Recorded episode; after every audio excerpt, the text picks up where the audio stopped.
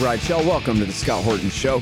I'm the director of the Libertarian Institute, editorial director of antiwar.com, author of the book Fool's Errand Time to End the War in Afghanistan, and the brand new Enough Already Time to End the War on Terrorism. And I've recorded more than 5,500 interviews since 2003, almost all on foreign policy, and all available for you at scotthorton.org. You can sign up for the podcast feed there, and the full interview archive is also available at youtube.com slash Scott Horton Show. All right, you guys, on the line, I've got the great Patrick Cockburn, of course, um, award-winning Middle East correspondent for The Independent and author of Chaos and Caliphate, and his latest book is War in the Age of Trump. And he's got this really important one. I hope you'll read it. It's at counterpunch.org. London and Washington are being propelled by hubris, just as Putin was. Welcome back to the show, Patrick. How are you doing? I'm doing good. Good to be back. Good, good. Very great to talk to you again. So, really important piece that you write here. You start off with World War II and a comparison to America's policy toward Japan in 1941 before the Pearl Harbor attack. What are you getting at here? Well, uh, you know, the confrontation with Japan imposing economic sanctions, thinking the Japanese are going to uh, retreat, they don't. The the same thing happened with uh, Saddam Hussein in Iraq in 1990, and it seemed to me Putin did much the same. You know, all these wars were kind of assumed that somebody would step back when in fact they stepped forward. Yeah, very good point. So, and that seems to be the case really on all sides here in the war in Ukraine, right? Yeah, I mean, you know, it's a pretty extraordinary war. Extraordinary that it was launched by Putin on the assumption that, you know, his not very large army was going to face no political or military resistance in Ukraine. I thought he might attack Ukraine. I didn't think he'd attack Ukraine under such ludicrous ideas as that. And of course, things sort of fell apart almost immediately. We had the sort of an attack from all directions, none of them very strong, none of them got anywhere. Now, now we have the second round down in Donbass. The and then we have, uh, which again doesn't seem to be getting anywhere very far, although they captured uh, Mariupol and quite a lot of prisoners. And the question is, will we have a third round? Also, what will happen in Russia? Will it be, will they have national mobilization? It's pretty extraordinary that Putin went ahead with this sort of special military operation and recently treated it like that. There hasn't been any national mobilization like uh, Ukraine. Ukraine was preventing anybody of military age leaving the country, you know, mobilized their reserve. Putin never did that. Will that happen now? But also, the point I was trying to make is that this sort of triumphalism that you see in all the, uh, certainly in the media I see, American and British, is leading, it seems to me, to a sort of extraordinary sort of hubris and arrogant thinking. Russia can be uh, defeated uh, easily, that, or that we can have a stalemate in Ukraine. It doesn't much matter. I think it matters a lot because I think you end up with a stalemate like that in Syria, in which the whole country is devastated. Yeah. All right. So there's so many points to bring up there. If we can go back to just how the battle's going now, I saw that the Russians, I guess, have, I'm not exactly sure the extent of this, but supposedly they have taken the town of Kherson, which is, looks to be on the map like sort of the New Orleans of the trans, the Dnieper River there, and not very far at all from Odessa and then Odessa itself is not very far from Transnistria, this breakaway province of Moldova on the Ukrainian and Moldovan border there. And there's been some violence there, at least in Transnistria. So I wonder if you think that the Russians' goals, I'm, I'm sorry to ask you to predict, does it look like their goals now are to push all the way through and take the entire southern coast and connect the so called land bridge that they have connected to Crimea so far? And do you think they'll keep going and, and try to connect to Transnistria there? I'm sure they'd like to, but you know, so far they haven't been able to. They don't seem to have the uh, enough soldiers to do that.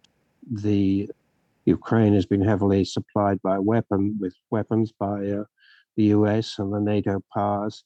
It's very difficult to see that happening. But has Putin abandoned these ambitions? It doesn't appear so. But you know, they'd have to actually do these things. They'd have to sort of have national mobilization. They'd have to redirect industry to supply the armed forces. They'd have to probably introduce martial law. They'd have to sort of go in for a total war in a way that they haven't uh, so far. Otherwise, uh, they'll be caught up in a sort of stalemate, which in some ways will be like, oh, you know, compare with Syria. But I don't think in Syria, you know, it could be sort of marginalized or it was within, within one not very big country. But I think I think it'd be difficult to have the same sort of stalemate in Ukraine because there's the question of would NATO try to break the Russian blockade of the Ukrainian ports, which is preventing the export of Ukrainian grain? Would the Russians attack Western Ukraine to prevent NATO supplies getting through? Mm. You know, there are all sorts of ways that the situation could escalate rapidly. And there's still, I don't know about the US, but there's still this sort of strange, 90, what I refer to as a 1914 mood in uh, a lot of Europe. I think it may be being a little, but not much. That sort of, you know, people wanting to fight the war, not sort of thinking it through. The, you know, the whole question of, me, will the Russians use nuclear weapons? if they're pushed in a corner, you know, it hardly makes a headline. And, you know, in the 50s, 60s, 70s, you had enormous sort of anti war movements or people really worried about the use of nuclear weapons. And now it's dismissed. And it's dismissed by people who, would, on one hand, will tell you Putin is a sort of mad monster and uh, the uh, to have invaded Ukraine. But at the same time, when you say, well, what about the you know possible use of nuclear weapons? Oh, you know, either they say, well, you're a Putin proxy to even bring it up, or that somehow Putin is a kind of going to be a pussycat, you know, in using them. He's going to be rational. He's going to be cautious, and so you can't have both. You know, he's either a mad monster or he's a, a timid fellow. He's not both. So it's a very sort of strange atmosphere, I think, in the U.S. and Europe at the moment. Yeah. Well, really, on that point, there's so many great points to follow up here, but on the unreality of it all, it does remind me a lot of 20 years ago, where you got a lot of slogans and a lot of bluster, and nobody wants to really think very deeply about this because they don't like the answers. Just like you're talking about here, where they're sort of acting like nukes aren't a potential problem here, when obviously they mm. are. We all know that they are, but you know what we'll do? We'll just go ahead and see how far we can push this anyway. Wow, and there and there seems to be.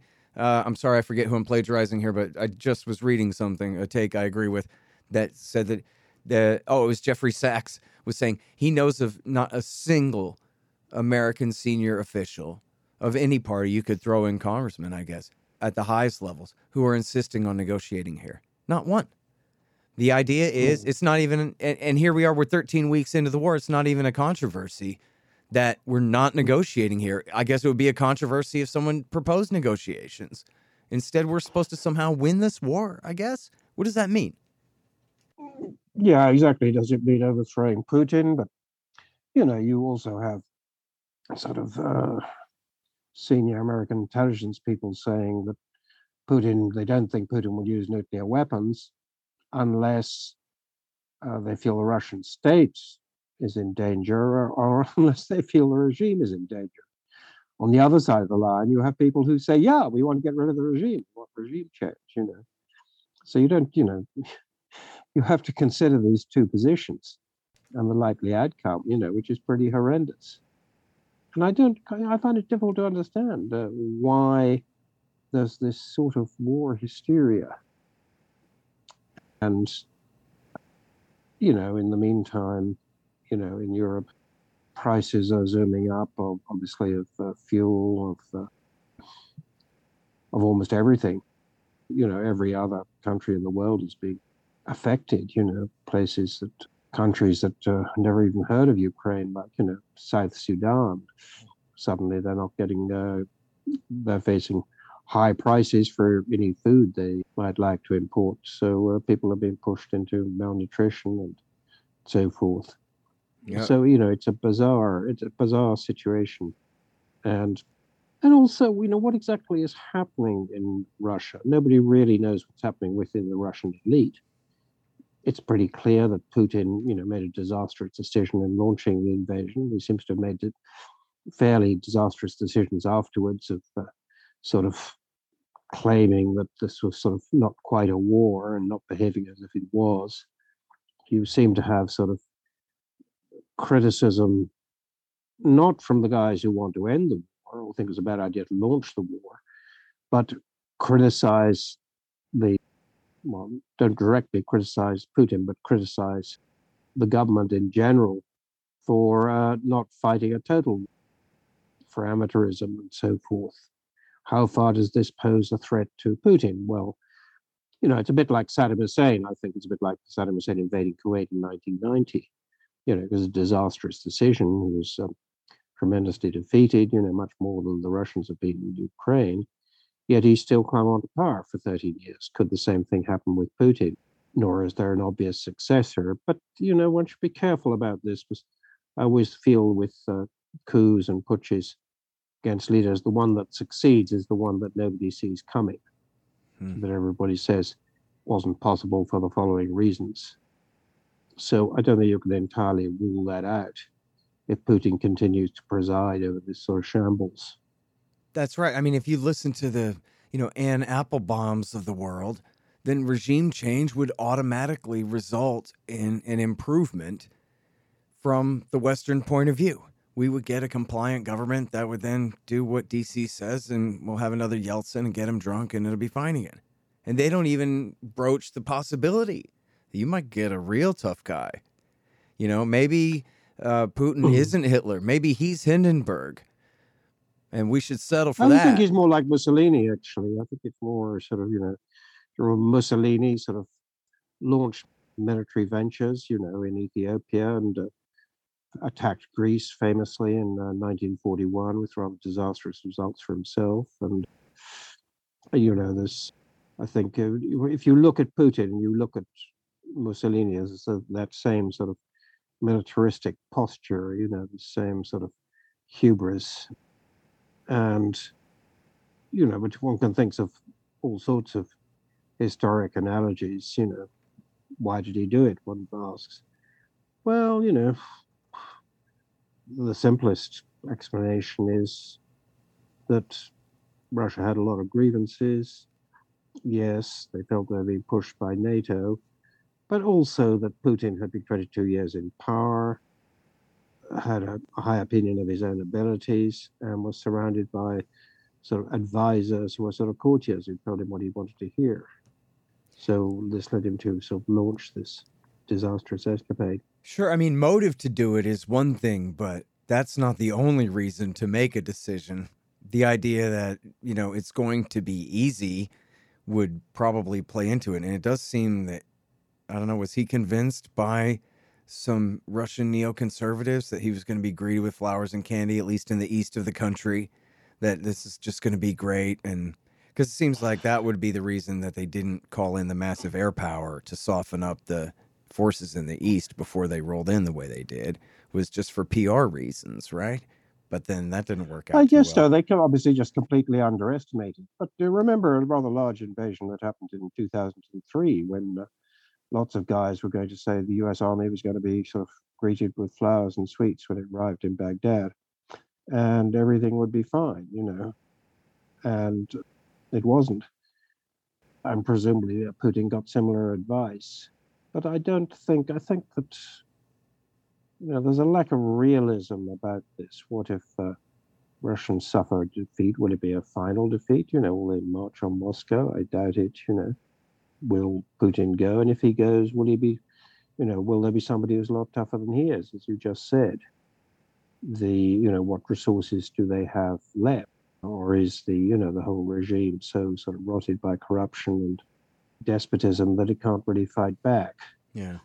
Well, I mean, look, um, I mean, Patrick, even if they just stop at Crimea, they have, I mean, I guess it depends on your map, but the greater Donbass region there includes all the land, you know, Mariupol and that whole Azov coast there, all the way to Crimea. And they've got that, the freshwater resources. If they just called it quits here and said, okay, we're securing the independence of the Donbass, then I, the question would still remain whether the Ukrainians would try to stay at war to fight that and kick them all the way out. But it seems like the Russians at least would be able to hold on to the east. They've sure got it now, don't they? I guess they lost Kharkiv. Yeah, I mean, these things could happen. You know, you see. So, you know, it depends how much the Ukrainians believe their own press clippings, really, or they see on television. Yeah. It depends on the American that... weapons, too, doesn't it? A lot. It seems like that's already making a difference over there. Sure, yeah. You know, but it's clear, you know, that the Russians, you know, what's the Russian? At some degrees, this is weapons, but it's also, you know, the Russians you know, their, their biggest shortage seems to have been infantry.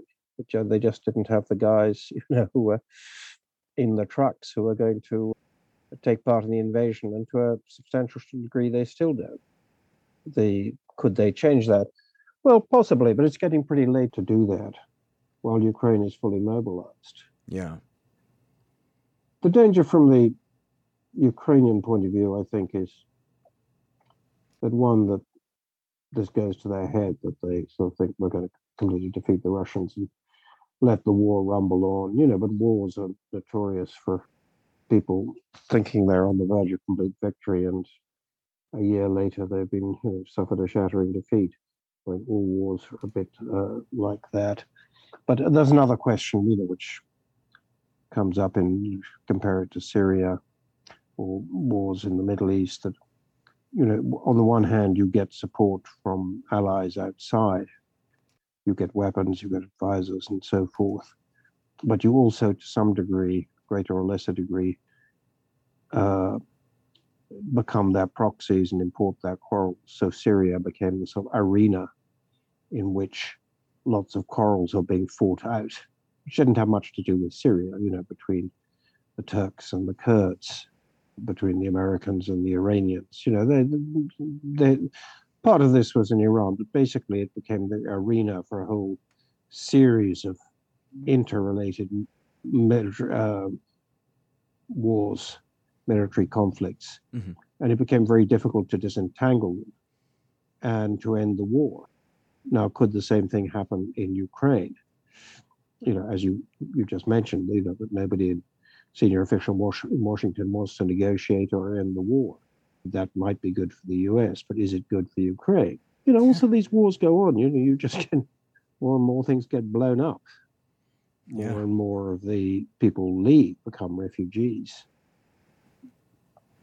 Who do you, you know, you lose people who go abroad. You, uh, you begin to, you know, I remember Iraq. All The doctors went the people who went to the university, the people who could get, you know, after a bit, sticking it out for a bit, you think, how about applying for that job in New Zealand or, uh, you know, or in uh, San Francisco or something? Mm-hmm. So, you know, countries begin to sort of begin to lose their best educated people, their most skilled workers. People can get a job elsewhere. Right. And a lot of this devastation, if you use heavy artillery for long enough, you know, you basically pulverize city after city. And again, you know, there, there are questions. That's what's so strange about this war, is the Russians invaded, but they didn't sort of, they didn't, for instance, try to destroy the Ukrainian infrastructure. If you cast your mind back to 1991, when the U.S. Uh, attacked Iraq, they, you know, the bombing. I was in Baghdad at the time. The bombing what did they do? You know, they attacked the power lines. They dropped these uh, long sort of uh, wires, shorted all the uh, all the overhead power lines. They uh, hit the oil refineries, hit the power stations. You know, you can pretty. There are various parts of the infrastructure that can't be hidden and can't be moved, and which you can destroy with missiles pretty easily. That hasn't actually so happened yet in a systematic way. It still could happen. How far is that the Russians didn't want to do it? How far is it that they're just so disorganized they didn't get uh, they weren't able to do it effectively? Mm. We still still don't really know about that. Hang on just one second. Hey guys, I had some wasps in my house. So I shot them to death with my trusty Bug-A-Salt 3.0 model with the improved salt reservoir and bar safety. I don't have a deal with them, but the show does earn a kickback every time you get a Bug-A-Salt or anything else you buy from Amazon.com by way of the link in the right hand margin on the front page at scotthorton.org. So keep that in mind. And don't worry about the mess, your wife will clean it up. Green Mill Supercritical is the award winning leader in cannabis oil extraction. Their machines are absolute top of the line. They simply work better and accomplish more for less than any competitor in the world. We are talking anywhere from a couple of hundred thousand dollars for the base model and up. So this is for serious business people here. But the price, as they say, will be worth it. Green Mill Supercritical customers' investments pay for themselves oftentimes in just weeks. Simple enough for almost any operator, deep enough for master technicians.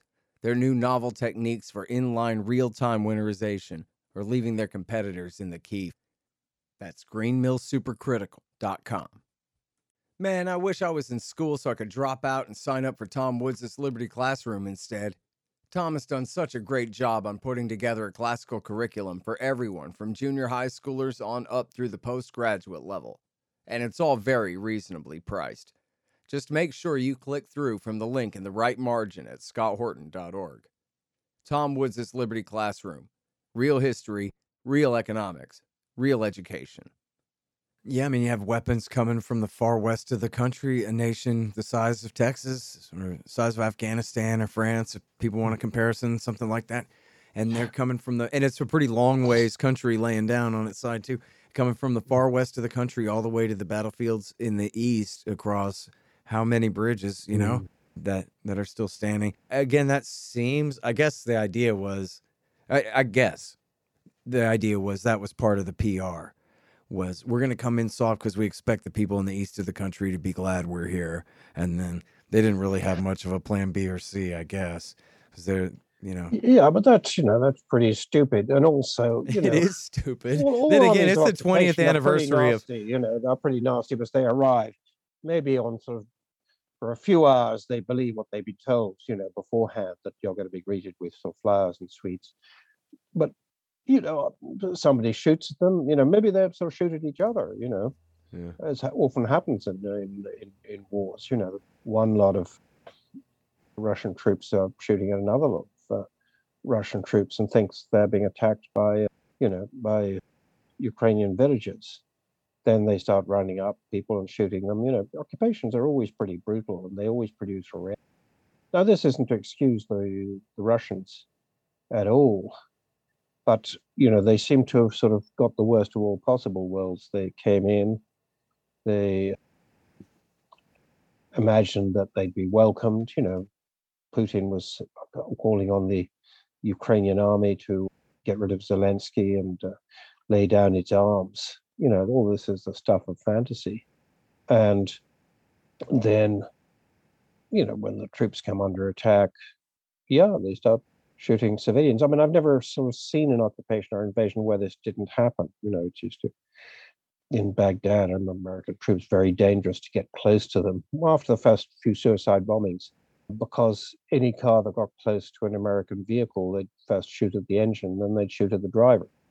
The you know the British Army in uh, in Northern Ireland in Belfast, famous I think called the Ballymurphy massacre, which seems to have been the result of two groups of British uh, started when two British groups of British uh, paratroopers started accidentally shooting at each other. Imagine they were being shot at by the local inhabitants, a number of whom they then shot dead. You know that this is this has been this is the pattern of all wars. And I don't, you know, one thing that strikes me is just the reportage of this war. It's sort of again, it's sort of 1914 type stuff. You know, it's perfectly reasonable. We're talking about Syria to say that the Russians are behaving as uh, before, devastating places like they did in Damascus or uh, East Aleppo with artillery and uh, attacking civilian areas. But uh, the, you know that's true. But then, you know, if you go to the east of Syria, you come to the city of Raqqa, which is completely devastated, city of about four hundred thousand, which is completely devastated from one end to the other, which was primarily you know American firepower, American air power. Or you can go to Mosul, you know, the uh, west side of the city, the old city, is just a great heap of ruins. Again, that's mostly uh, Americans and sort of Iraqi artillery. You start using artillery in built up areas, you know, that's what happened. Now, of course, this doesn't excuse everything, but if you have total sort of demonization of the Russians, it gets very difficult to end this type of war. And that's what I find pretty depressing, that it sort of reminds me of all the wars I've seen, mostly in the Middle East, in which one side becomes convinced they're winning or have won, which they haven't. And these wars go on endlessly. And the sort of, and I think this has got since I sort of first started reporting wars, is that the, the media sort of divides everything into white hats and black hats. So it becomes very difficult to negotiate an end to this. I mean, in, in Damascus, you know, diplomats, including American diplomats, who wanted to sort of see if they could arrange some sort of truces and ceasefires at the beginning of the war in 2011, would say openly, you know, that the the press coverage was such that even sort of talking to the government side to arrange ceasefire became sort of politically impossible. And the coverage from Ukraine seems to me to be to be the same.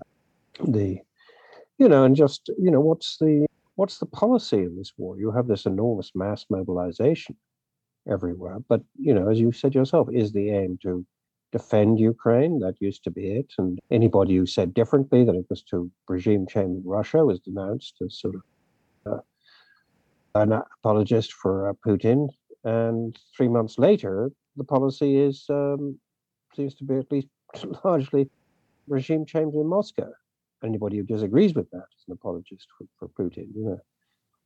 So this is very uh, crude stuff, and you know, and also I think there's a sense that we've seen the worst of this war, but actually you know, so far Russia hasn't been uh, waging total war, which it could do presumably by destroying the uh, Ukrainian infrastructure with missiles.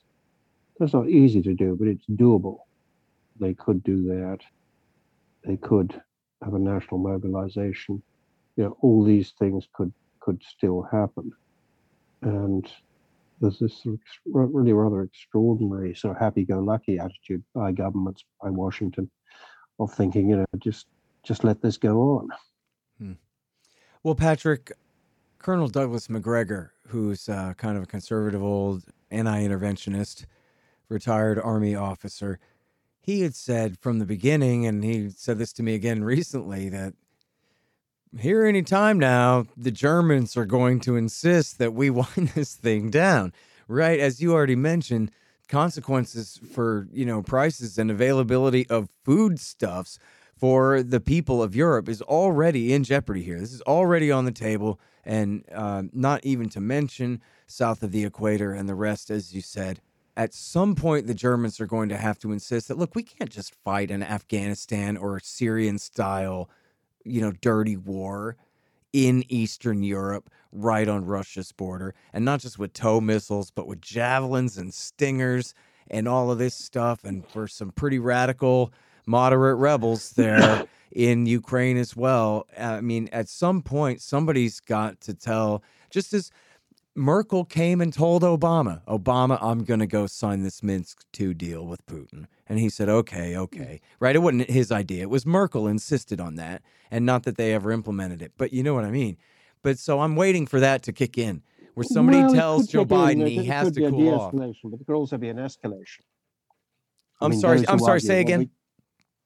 Well, it could be a, the response to the war going on. You know, of a sort of basically a stalemate. I mean, not a lot of violence, but a stalemate with the Black Sea ports, or Ukraine's Black Sea ports still blockaded and so forth, might be pressure for de-escalation. But given the current mood, it might also be pressure. There might also will also be a pressure for an escalation. You know, send more missiles to sink Russian ships or intervene directly to lift the blockade. The uh, you know that seems to me just as feasible, perhaps even more feasible. But again, what's so so worrying that these sort of great decisions seem to be sort of taken in a sort of cavalier, sort of uncaring way, as if they didn't uh, matter too much, and without any uh, counterpush from uh, from anyone. The and that's true, and as far as I can see in America, it's certainly true in uh, in Britain and in much of Western Europe. Yeah. So, Patrick, in your but, you know, I'm kind of influenced. I'm influenced, Scott, by the fact that most wars I've seen just don't end. You know, people think they've won, haven't won. You know, they just go on and on, whether it's in Lebanon, whether it's Syria, Iraq, or Afghanistan. yeah. The um, and uh, Let me you know, let me ask you about that because I- I know that you've covered what more than a dozen wars, right? Sure, yeah, Yeah. And and you know, people I think I don't want anyone to take this the wrong way cuz you know, there is kind of a common theme here in the media where Ukrainian lives matter so much more than Iraqi ones and this kind of thing. When it, you know, uh, life is cheap to a westerner in the orient, that kind of deal. But my point is not that so much as the level of risk in having a proxy war with Russia. I mean, frankly, America could beat up on Saddam Hussein all day and, and even lose to an insurgency there without any real cost to our army at all. We just had to leave. But you know what I mean? It's not like our infantry was decimated, right? So, but here we're talking the level of risk here is just absolutely out of control. It's like having the Vietnam War or something right on Russia's border. And it's so much more important. And yet they're just going on as though they're just picking on Saddam Hussein, who they know good and well can't really do anything about it. And that's the part that is really unsettling is the unreality. I, I know they're going to lie to me all day, but they seem to even be lying to themselves about who it is that they're messing with here. yeah. I think that, that you know, there are other contributory reasons. You know, Russia was meant to have a powerful army, you know, but it that people were frightened of, you know, but then it goes into Ukraine and falls flat on its face, you know. So maybe that sort of reduced the level of uh, anxiety about what the Russians did. Maybe it'll go on doing that, but maybe not, you know. You know, nobody, nobody's very keen, for instance, to invade North Korea because they, you know, they think that nuclear weapons will be used almost immediately. But somehow the the sort of the fear level of what Putin might do, what might, Russia might do, has gone right down, perhaps propelled by their failure so far. And you know, there's just you know, thinking back to Afghanistan, 2001, two, you know, there was the same triumphalism, but the, the war not only wasn't over, it scarcely been fought. You know, the Taliban had gone home. Defeat of Saddam Hussein, because he'd been considered, you know, the guy who was uh, responsible for all everything goes wrong in Iraq. But the guy, you know, what followed him was actually far more dangerous. The so uh, you know, it's it's a, it's a rather sort of similar mood, and but very little sort of concern about it. And for a long, quite a long time, you know, the Ukrainians were kind of Zelensky was kind of playing things down, but more recently, you know, it, it sounds as if they sort of, a certain arrogance was taking over there as well. The so I think that you know, situation is is pretty bad, is pretty unexpected, and full of sort of nasty surprises, and you know, just like you know, it's worth recalling that almost everything which the media thought and pundits thought would happen in Afghanistan, Iraq, Syria, Libya, uh, didn't happen. In fact, the reverse happened. The and you know, so there's quite good reasons for thinking they'll get it wrong again, and that doesn't. I mean, you know, the you look at the quality of the leaders. You know, you look at Putin. Seems you know pretty pretty crackers. The living in something of a fantasy world. You know, Boris Johnson, you know, hopping from, you know, sloganeering the whole time, trying to stay in office, you know, but pretty a weak, shambolic government. You look at Biden, you know, looks pretty feeble and so forth. I don't know, how far do these people do you know Johnson can say obviously has political advantages from doing his sort of Winston Churchill act Yeah. and rushing about Europe. Biden, you know, does this do Biden much good in in America? He sort of politically, you know, any polls I see, it it it, it doesn't. And I doubt even I mean in Britain, uh, you know, the cost of living is shooting up. You know, ten percent. I think people's sort of interest in the war is ebbing, or in other ways, being overlaid by, you know, concern about this sort of what looks like a economic calamity. A- After all, Patrick, Um, people don't even know where Ukraine is. It's so far from here. It's on the other side of Slovakia from here. I mean, it's just it might as Mm. well be the far side of the moon. So it's pretty hard to g- keep people interested in something Mm. like that. You know, most people thought it was the Ukraine. Isn't that a region of Russia anyway? You know that kind of thing.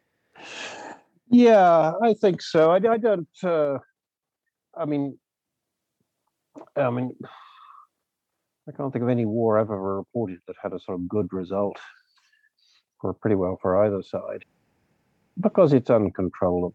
Uh, it has too many moving parts. I think politicians are the qualities that make a successful politician make a really bad warlord because they're dealing with a situation with which they're un- they'll get a lot of plaudits, you know, for being uh, tough with the enemy. But you know, they're in a crisis with so many moving parts. Mhm.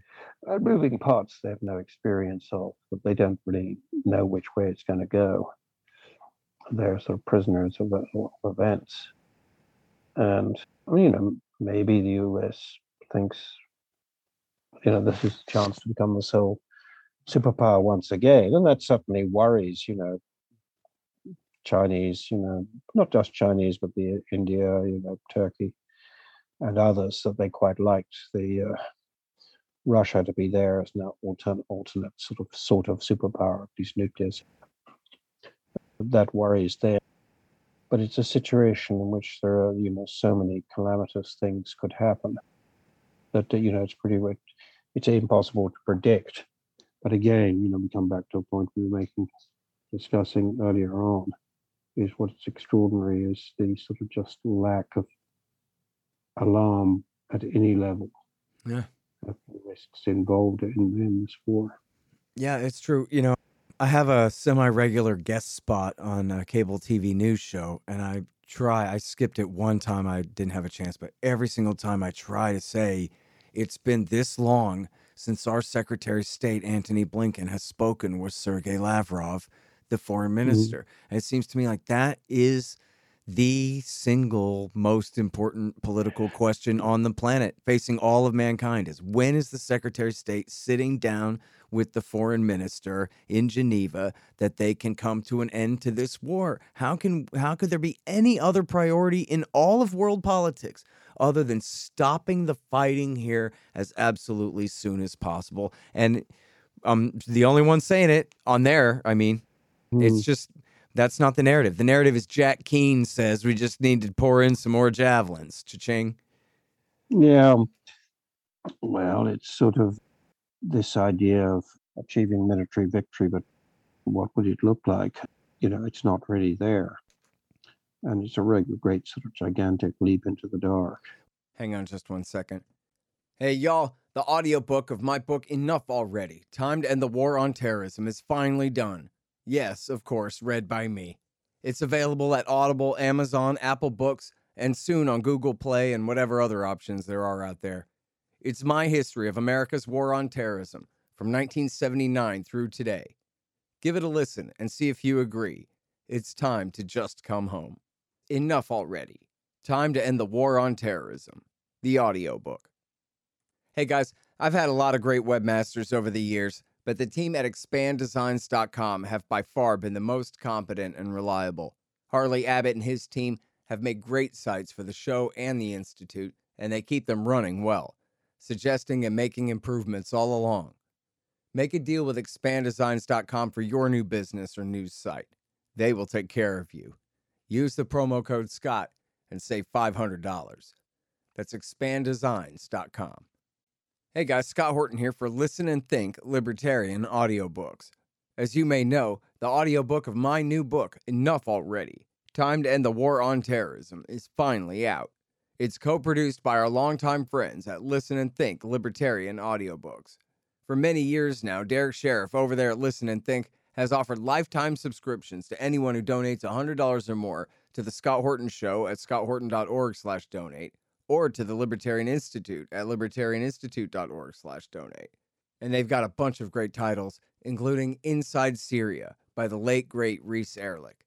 That's listenandthink.com. Well, now wait a minute. If I was the Secretary of State, I would just say essentially the original Russian proposal with obviously some land swaps, as the Israelis would say, some kind of, you know, wiggle room in here. But essentially, Crimea has been independent. That ship sailed in 1783, if not 2014.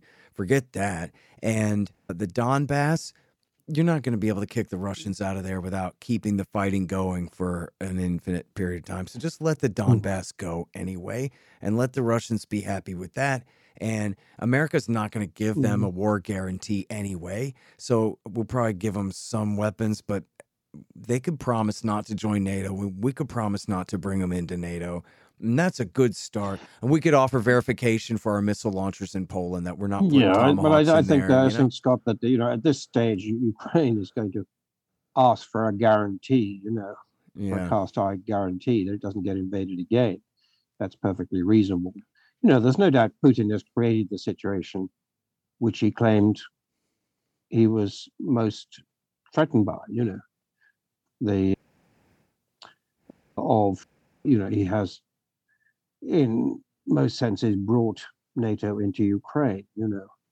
He may not they may not formally join NATO and you know under the protected under what's called the fifth article that an attack on Ukraine is an attack on NATO.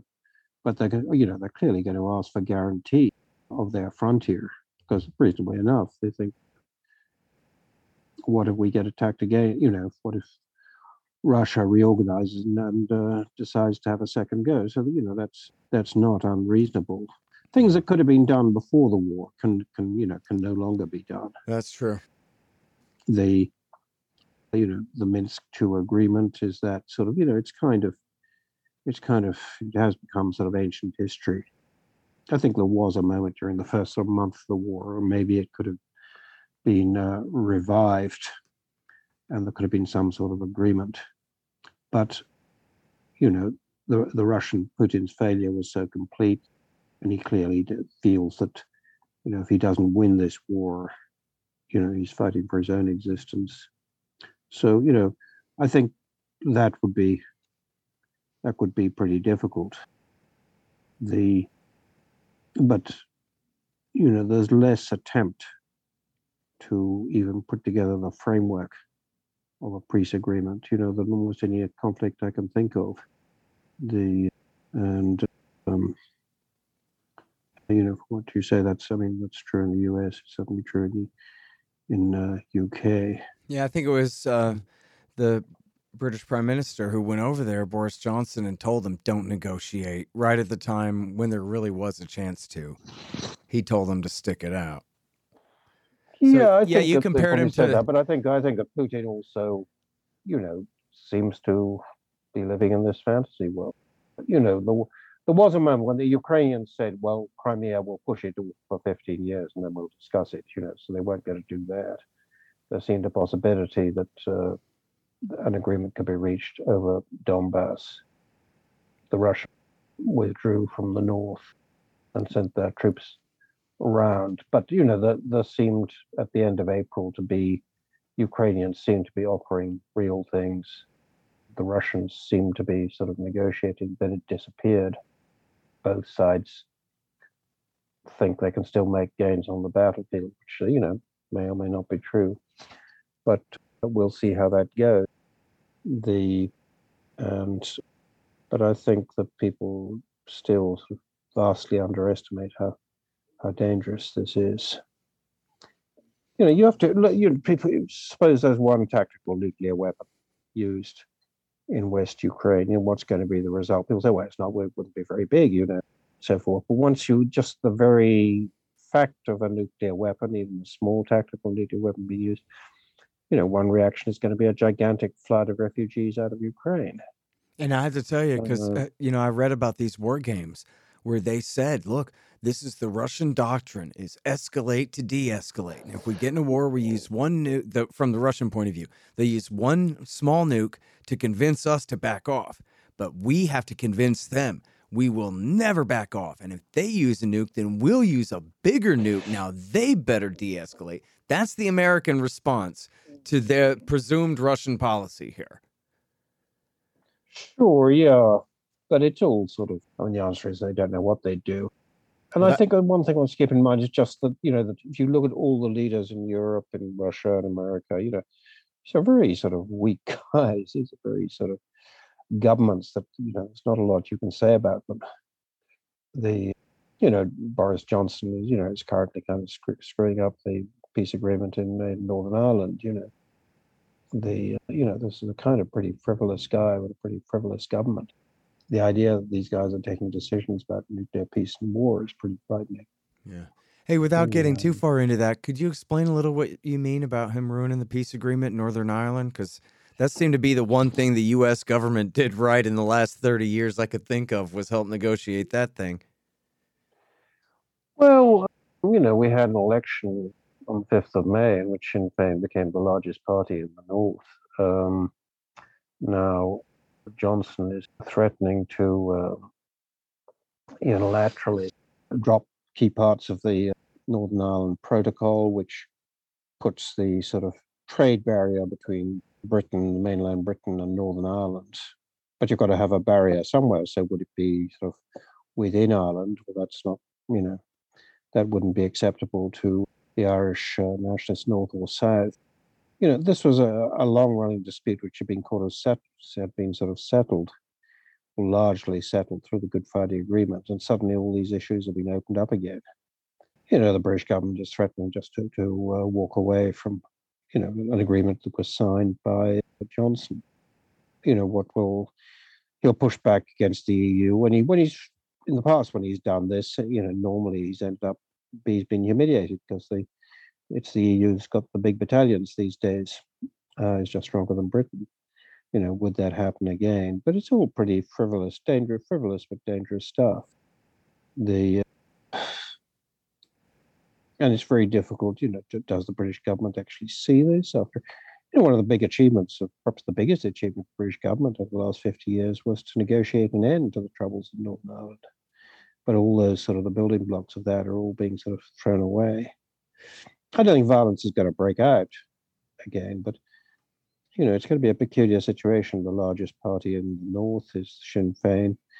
The largest party in the south after the next election is likely to be Sinn Féin you know the the peace agreement in the north depended on good relations between Catholics and Protestants, or nationalists and unionists, good relations between the British government and the Irish government, uh, good relations with the EU. All these things are being sort of undermined.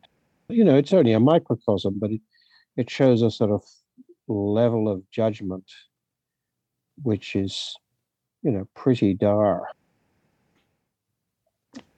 And when one thinks about that, you think, well, what if the same level of judgment is applied to uh, what's happening in Ukraine and Eastern Europe? The, you know, what will the outcome be?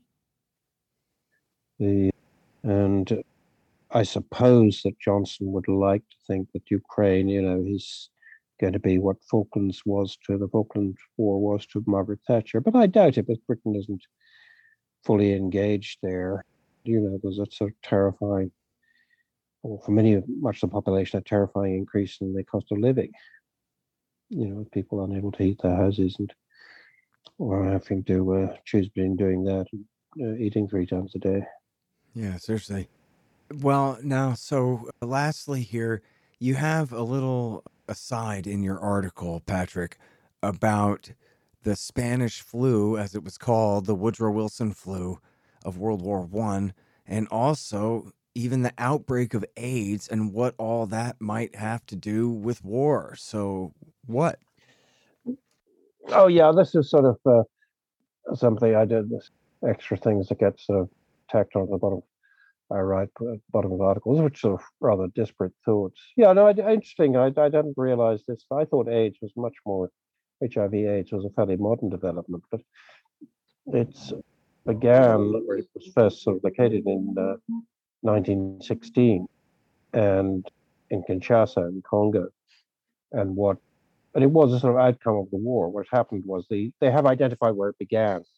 I mean, where it transferred from chimpanzees to humans was in southeast Cameroon in the rainforests. And it had been there, present for a long time. Then this was a German colony in the First World War.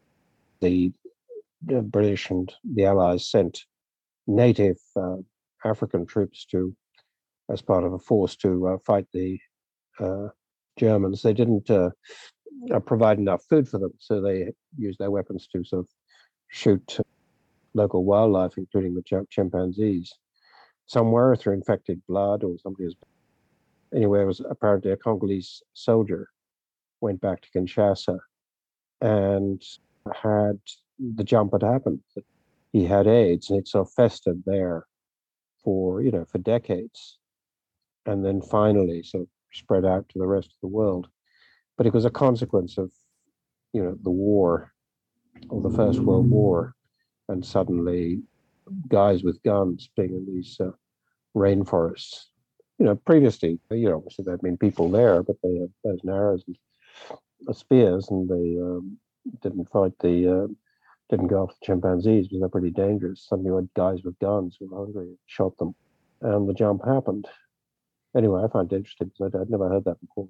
Yeah, it's amazing, and of mm. course, you bring up the Spanish flu too, which, as you correctly say in here, it's only called the Spanish flu because they weren't censoring their media at the time. Everybody had the flu, and it was really Woodrow Wilson's fault more than anybody for intervening in that. Well, war. it was in these big American training camps that I think it first developed, and you had lots of guys, you know, recruits coming in from the countryside who had no uh, immunity against anything, and it, the flu developed there and spread very rapidly, and then you know ships going to uh, carrying troops to Europe, you know, some of them were sort of you know full of dead and dying people by the time they got to Europe. And yeah, you're right. I mean, it, this was censored, certainly censored in Britain and so forth, and played down. But in uh, in Spain, they didn't censor it, and they ended up being it being called Spanish. Again, another consequence of the, the First World War. I knew about that. Most people know about that, but HIV, I didn't, uh, and AIDS, I didn't realize that was also an outcome of the First World War. Yeah, I didn't either. And it's interesting. You link in in the piece to a BBC radio uh, documentary about that too. If people are interested in the origin of that, he's got the link there and and it's only kind of an aside because you're talking about the unintended unimaginable consequences of getting into a war. I mean, who would have thought the Schlieffen plan included getting AIDS in the Congo, you know? exactly. No, that's the so frightening thing, you know, who would have thought, you know, the invasion of Iraq in 2003, you know, that, that eventually this was to powerfully contribute to the creation of Islamic State, you know. Yeah. Um, and nobody th- thought that, you know. The uh, so uh, and people are sort of curiously caught by surprise by the, but you know, all wars means that, as I said, you know, there are so many surprising developments, there are so many moving parts that it's unpredictable. And I think it goes it goes to politicians' heads. I think the kind of person who becomes a politician would really they all have a sort of greater or lesser uh, sort of Napoleon complex. They really like the idea of being sort of warlords, of, of which they've got no experience, and they don't see the risks involved. Yeah. All right. Well, listen, I can't tell you how much I appreciate you coming back on the show, Patrick. It's really been great. No, I enjoyed it. I enjoyed it. All right, you guys. That is the great Patrick Cockburn from the Independent. That's independent.co.uk. And here he is at his late brother Alexander Cockburn's counterpunch. London and Washington are being propelled by hubris, just as Putin was. The Scott Horton Show, Anti War Radio, can be heard on KPFK 90.7 FM in LA, APSradio.com, antiwar.com, scotthorton.org, and libertarianinstitute.org.